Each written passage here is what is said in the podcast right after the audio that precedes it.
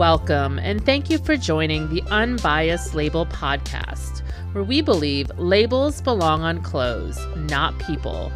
On this podcast, we have real talk focused on all things fashion and culture with a critical global perspective at the intersection of industry and academia.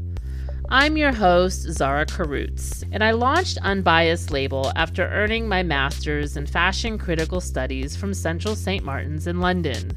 I'm now a PhD fashion studies researcher at Massey University, and I'm obsessed with pushing boundaries by holding deep conversations with meaning. Some people associate fashion with words like vapid or shallow, but really, fashion is a visual and material reflection of society, and it's a complicated system of communication. It shapes belonging, identity, and emotions. On this podcast, we believe fashion holds a lot of power that can create change towards a more equitable world, all while still having fun and being creative.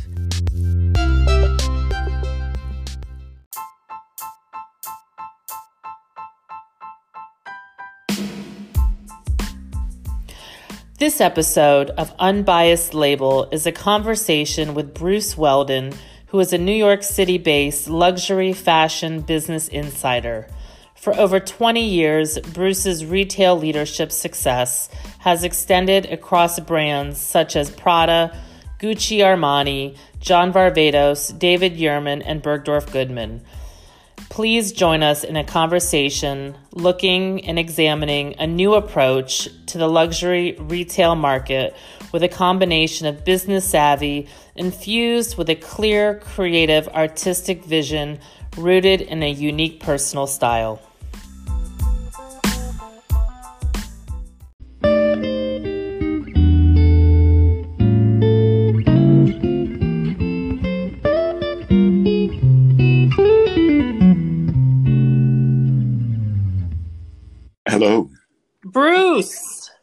Are you? How are you?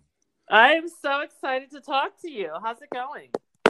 Really, really well. It's funny. Saturday has been a busy day.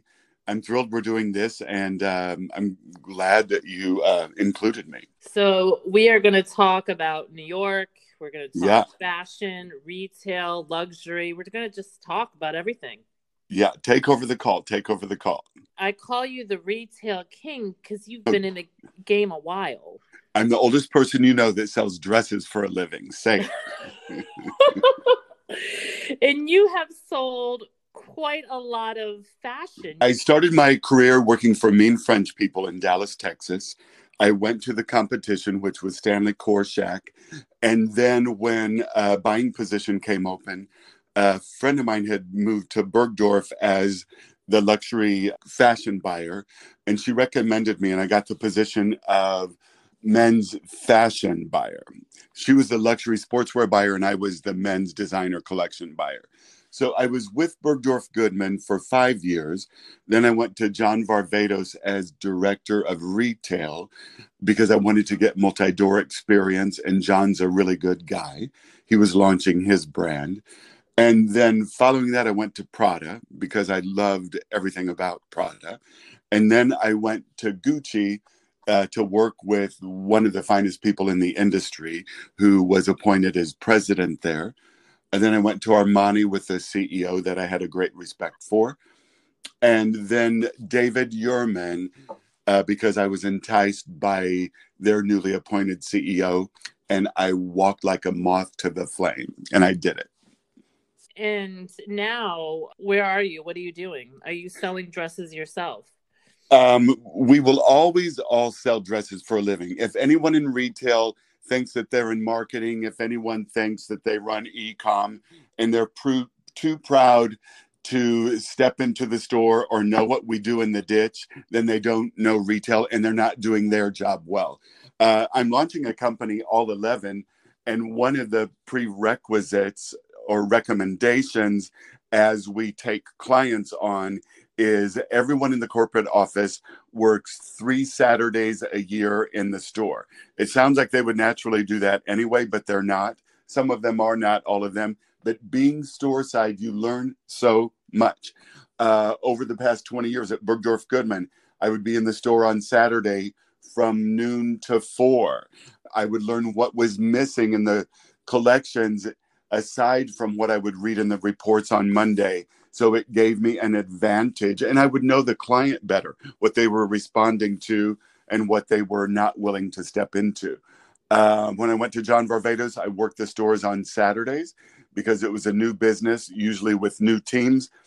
In the case of the Soho store, whenever I was in New York, Saturday there, we would have maybe 250, 150 to 250 people on a weekday. Saturday at Christmas, we could have 1,500 people in uh, three or 4,000 square foot space. It was a cattle drive on Saturdays. Uh, the fashion audience reaction to that brand was just wonderful. So I would work in the store on Saturdays just for coverage. Again, I would learn what people were responding to, what was missing from the collection, what business we were walking. So, what are your thoughts on fashion in New York? Because pre COVID, pre pandemic, you would see in BOF and the, the news headlines fashion in New York is is changing. I don't want to say dying. Let's go ahead and say what people were saying. Um, people were saying that fashion was dead, or I'm sorry, brick and mortar was dead. Yeah, that, exactly. And the truth is, uh, ecom was building a business because it's convenient. The other thing about ecom is if you want something specifically, you have a better chance finding it online because you find the world when you open up ecom. And then if you go to a boutique, in a certain way, you're limited to what they have, but they're finding ways to open up the world also from your store visit into their boutique and you actually buy it while you're shopping there. I think that's great. When we say brick and mortar is dead, it's not. People will always want to touch, feel. People will always want to engage with experts. If you do not have a successful brick and mortar business, you do not have experts meeting the final consumer inside your store locations. If you have experts in your stores, you will always have a line at the door and you will always have a crowd and you will always have a thriving business. If you're hiring people that don't understand fashion, they don't know what walked the runway in Yojimoto 10 years ago. They don't know who the designer is at Celine right now that used to be at Saint Laurent. If they don't have an interest in that, if they don't know that, they can't speak to the final consumer as an expert because in most cases the consumer is smarter than, than they are at that point and the consumer knows it and they don't want advice from a nitwit they, they just really don't it's a waste of their time. So people want experts in brick and mortar and people want emotionally engaged people. There's a dance. You have to be fully respectful and then you have to have an embrace and you have to go back and forth with that. If you smother the client, they run out the door screaming. If you know how to respect the first three minutes and let them browse around and let them say that they don't want help and don't shut down and go stand in the corner and chat with your friends forcing them to interrupt you when they actually do want your help if you're available, if you're postured, and if you're well appointed as, as a person, they're going to want you and they're going to be loyal to you. You create your own loyalty by the quality of service and the expertise that you give the final consumer.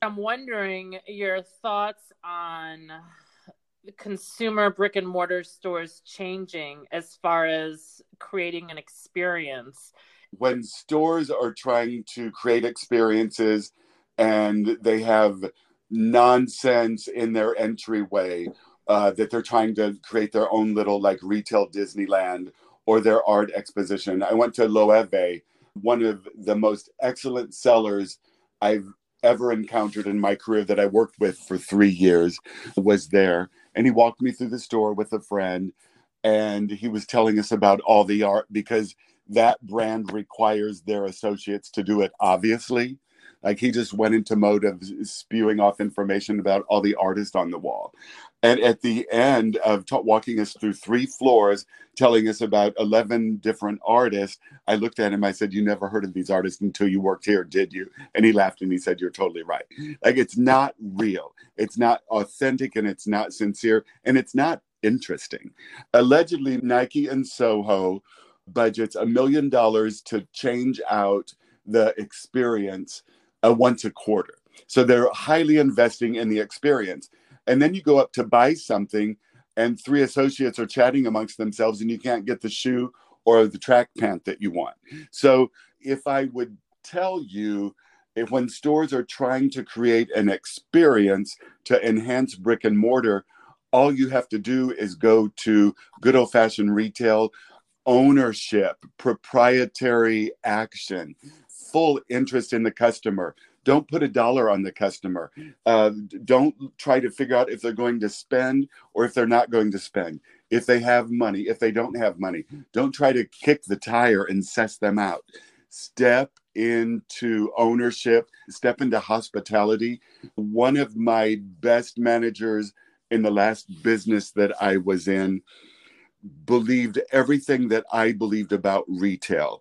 And I can't even take credit for it because she believed it naturally. She stepped into the business, moved here from the West Coast. Uh, she did it kind of on her own. But if I would give ideas, she believed it easily because it was already under the umbrella of her uh, belief system. So the hospitality there, everyone got a glass of champagne, a cup of coffee, or a scotch on the rocks. And it was a good scotch. And it was a really uh, high priced bottle of champagne. If you're going to give an experience, don't give the cheap stuff. If you're going to give an experience and you're expecting them to spend 10, 20, 30, 50,000 dollars, serve them as if you expect them to spend that. And so give the good stuff. Don't cut back on the experience. And in my stores, we would spend it on hospitality and we we didn't try to do events because people if I have a million dollars or a billion dollars and someone says, please come to my cocktail party at my retail store, I really want, I may go to be nice, but I really would reply back and say, I can buy my own cocktails. Thank you. I don't need to like show up two cheap drinks, probably a little bit tepid in temperature and rub shoulders with a bunch of people I don't know. I just really don't want to do it. So we would make every shopping moment the high value, high level experience with hospitality. And then we would stay engaged with service. Why is luxury fashion so judgy? It's interesting you ask that. Every business, instead of making the targets be as warm and engaged as you can.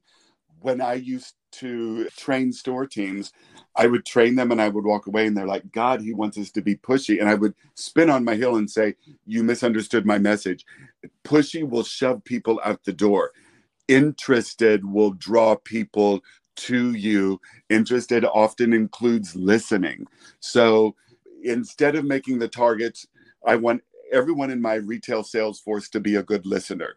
I want everyone in my sales team to be fully interested in the client. You need the targets to be engaging. You need the targets to be interested. How many drinks do you serve to the client? Do you give them space within the first three minutes and remain available? Those need to be the targets. Right now, the targets are if you're selling are you selling more per transaction than everyone else in the store? So it's called KPIs. It's called dollars per transaction. That's a target. Average sale is a target. Maybe the same target. I've been out of it for a minute. Um, and then they'll do average basket. They'll do units per transaction. And they will also do uh, all those numerical things. If those are your targets, people are treating clients as foot traffic and uh, KPI uh, factors, and they're not treating them as humans and people and potential clients that even if you don't buy today, I know that you like the brand. I know that we had a good time together and you enjoyed working with me. And they don't keep in touch with those people because they didn't buy today. I want to drill down because mm-hmm. notoriously, fashion as an industry is built on insider outsider agency. It's the, the idea of do you belong in this arena? It's foolishness. And if people operate that way, you're hiring the wrong people. Where are we right now in the world of fashion? Is fashion leading society and culture or are they following right now? What do you think? Fashion used to lead artistically and then margin and sell through became a bigger target than artistic interest in whatever the collection was or would be that day. Prada is doing something super smart to where they'll be expertly creative on the runway and then buy it in a very limited way. If you work in a store and someone wants more than one of the dresses, the transitioning into understanding the uh, smart strategy was a little tough but almost when i talk to people on their teams they're proud to say i have one in your size buy it or someone else is taking it instead of we have 13 units in many stores having runway pieces in remote areas to me doesn't make sense let them come to the port cities of New York, Los Angeles, Houston, like all, all of those major hubs, let them go there for or let them buy it online. Another thing Prada is doing is they will sell the actual pieces from the runway that walk the runway on art auction house like Phillips or something like that. It's genius. That's an interesting point. Do you feel the whole notion of fashion capitals? Do you still think that that's a relevant concept? I do think it's a relevant concept because that's where you're really going to sell the art of fashion. And then the alternate is the core offering from every brand's collection. If you really fund units and sizes in core collections, you're going to make a bunch of money and not walk business. And then if you limit the production and units of fashion, it keeps it precious and it keeps it highly revered and highly respected. If Runway ever shows up at an outlet, you're going to lose your brand. So it's still the notion of exclusivity that is driving fashion. We're returning to that in a fiscally intelligent way, yes. It probably was fueled with sell through and margin goals, but it's turning into the intelligent approach to exclusivity and scarcity. Like people respond to if I can't have it, I want it. So that's showing up nicely in a lot of brands these days that are working really smart. Another thing you touched on earlier that I failed to reply to um, COVID has almost auto corrected the over uh, population of retail stores. And that also affects staffing in the stores and hiring experts. The more stores you have the smaller talent pool you have in each community. So if you have more stores you reduce your talent pool and then you have to hire people that in no way are attached to what it takes to be an expert they don't possess the qualities they don't have the interest but you have to hire someone to open the doors and ring a sale um, COVID is correcting that a little bit. For example, 20 years ago, Prada had 10 stores. Now they probably have 30. I don't know the number. Uh, Saint Laurent had 10 stores. Now they have 27 or 30. I don't know the number, but everyone overexpanded. Some stores have 130 retail locations. Really? Oh my God, sell it online and then go to the places where it really matters. So a lot of those non productive locations have closed during COVID I hope we've learned something, and I hope we continue in that way somewhat. Like I, I don't want us to be fully limited to what our ex- what the experience of a pandemic has done to our business. I, I call you the king of pop culture because that's something that's always reflected in your communication in one way or another. What are your thoughts on pop culture and what that means to you and how does that resonate with you pop culture i'm halfway between andy warhol and billie eilish I love the Mm. 70s. When I talked earlier about everyone chasing the KPIs and these are the targets, my target has always been the vibe. I remember a meeting where we're looking at businesses that are not performing, and someone's sitting at the conference table. What are the KPIs in that store? What are the units per transaction? And they're really like, what's this? What's that? And I'm like, what is the vibe? Like, what do people feel when they walked in? My grandfather was a Pentecostal minister. So when you walked in, you felt something. Hmm. And I was aware from that of the value of the vibe. And when I was at Bergdorf Goodman, I had a big blow up photograph in my office of Brooke Astor because I wanted people to walk in in the men's store across the street from the women's store. It was truly like a old mansion and it had this like grand staircase and I would ask my associates to walk their clients down the staircase and talk about the due date for their alterations and everything like that. So they would feel the building and the venue of the space. Barney's didn't have the luxury staircase. Brooke Astor on my wall, I wanted it to feel like her mansion. And I wanted the first floor with Brunello Cucinelli and Charvet and Loro Piana to feel like you were in her mansion. I wanted the second floor with Brioni and Kiton to feel like you were in her mansion. And then when you went to the third floor and it was all the designer collections and it was modern and the music was popping and a bit different, uh, I wanted it to feel like Brooke Astor was traveling for a month. All of her grandkids were throwing a party in her empty home and they were going to clean it up and fix things before she got back. But when you got to three, you were still at Brooke Astor's, but it was her grandkids and it was a party. So I had that. When I went to Prada, it's like, what does the vibe need to be? And I put two photographs in a closet door because you couldn't have anything exposed at Prada. And I had a photograph of Studio 54 and I had the photograph of the logo of Hermes because I wanted Prada to feel the luxury that you feel when you go into Hermes or just the impression of that brand, but then also be Studio 54 to where it was sexy. Uh, there's a little bit of outrage to it and a little bit of a party again. Who do you think the most influential person is in fashion? Who do I think is the designer of the century? It's Miuccia Prada. The brand is always relevant. The brand includes more than just designing clothes. It's about architecture. It's about art. It's about a total embrace of the best of aesthetics. It really is. So there's a real belief system to everything about her and that brand.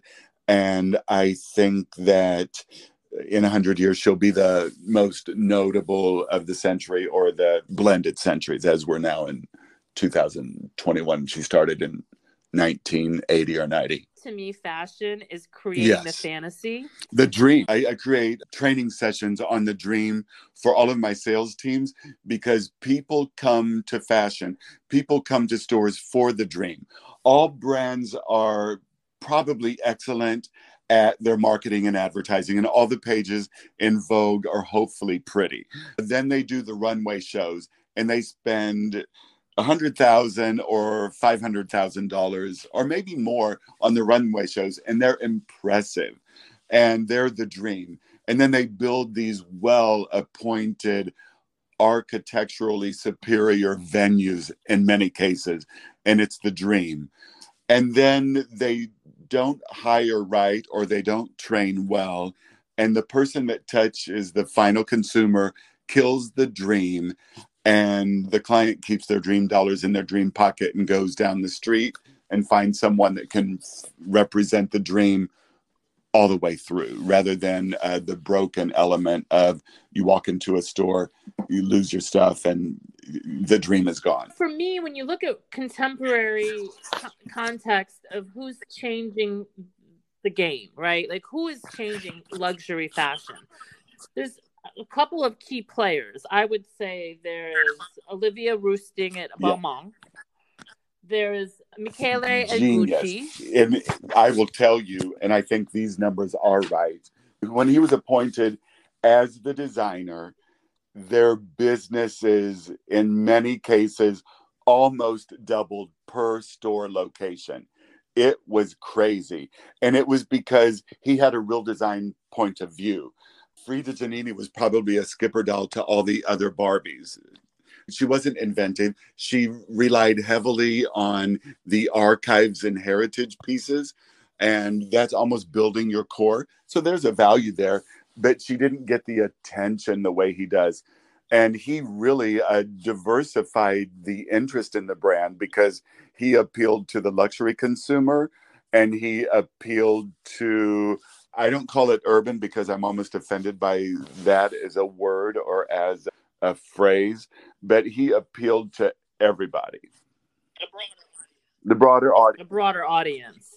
And he also, in my opinion, led the way with the gender neutral revolution, the gender fluidity. Yeah, it certainly showed up now, fashion. didn't it?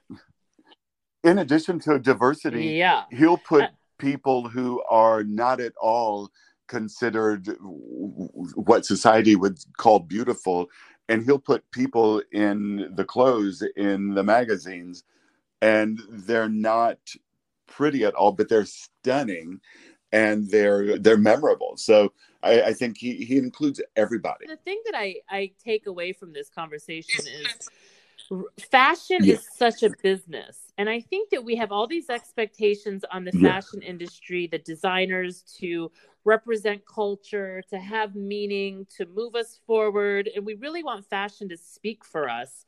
But after speaking with you, I realized it all comes down to a bottom line in a dollar. if you treat the client beautifully and magically and engage in open relationships without uh, expectation you, you have to dance between i'm going to love as many people as i can that walk into my store and then you have to also have the other side of your brain saying i'm going to take as much money from these people that i love when they walk into my store like you have to balance both parts but the client has to feel the love not the take one of the best sellers I ever worked with sold more than anybody could in a room in a brand. He has a huge hole in his heart. He wants everybody to love him. And while he's getting close to you and begging you to love him, he's reaching his hand around to your back pocket and stealing your Black American Express. And that to me is uh, you, you need to love people. You need people to be impressed by you. You need to listen and you need to be respectful to them. And you need to take their money. They need to pay you for it. So interesting. You know, as you speak, I just think about the fashion side of retail. You really have to be a person Yeah. that has a lot of different qualities. I mean, that's not an easy job. That is, you know, we think fashion, and unless you're in the retail game and you're in the business, you don't even really realize what a Yeah. big part of the store side you have to plays. be a good parent to your store teams you have to coddle and challenge Uh, you have to customize to each different person on your team and then to your clients you have to be an excellent maitre d and know how to embrace and know each one by name and acknowledge them at a higher level than they would experience without you in the room. You have to love fashion. You have, you to, have love to love people. fashion. You have to love yourself. You have to love God, whoever your God is. Like you just have to love. well, I love you. You're an amazing person. Mhm. You uplift my life, and I always grow and learn You from you, you. so give me things as well, and I love thank you, back. you.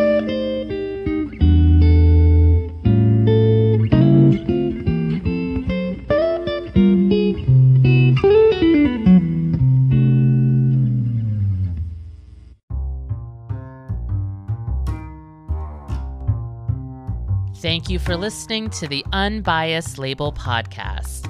If you've enjoyed the show, then please connect with us on social media, tell a friend, and leave a review. Please tune in next time for more conversation on fashion and culture from a critical global perspective at the intersection of industry and academia. Until next time, stay well.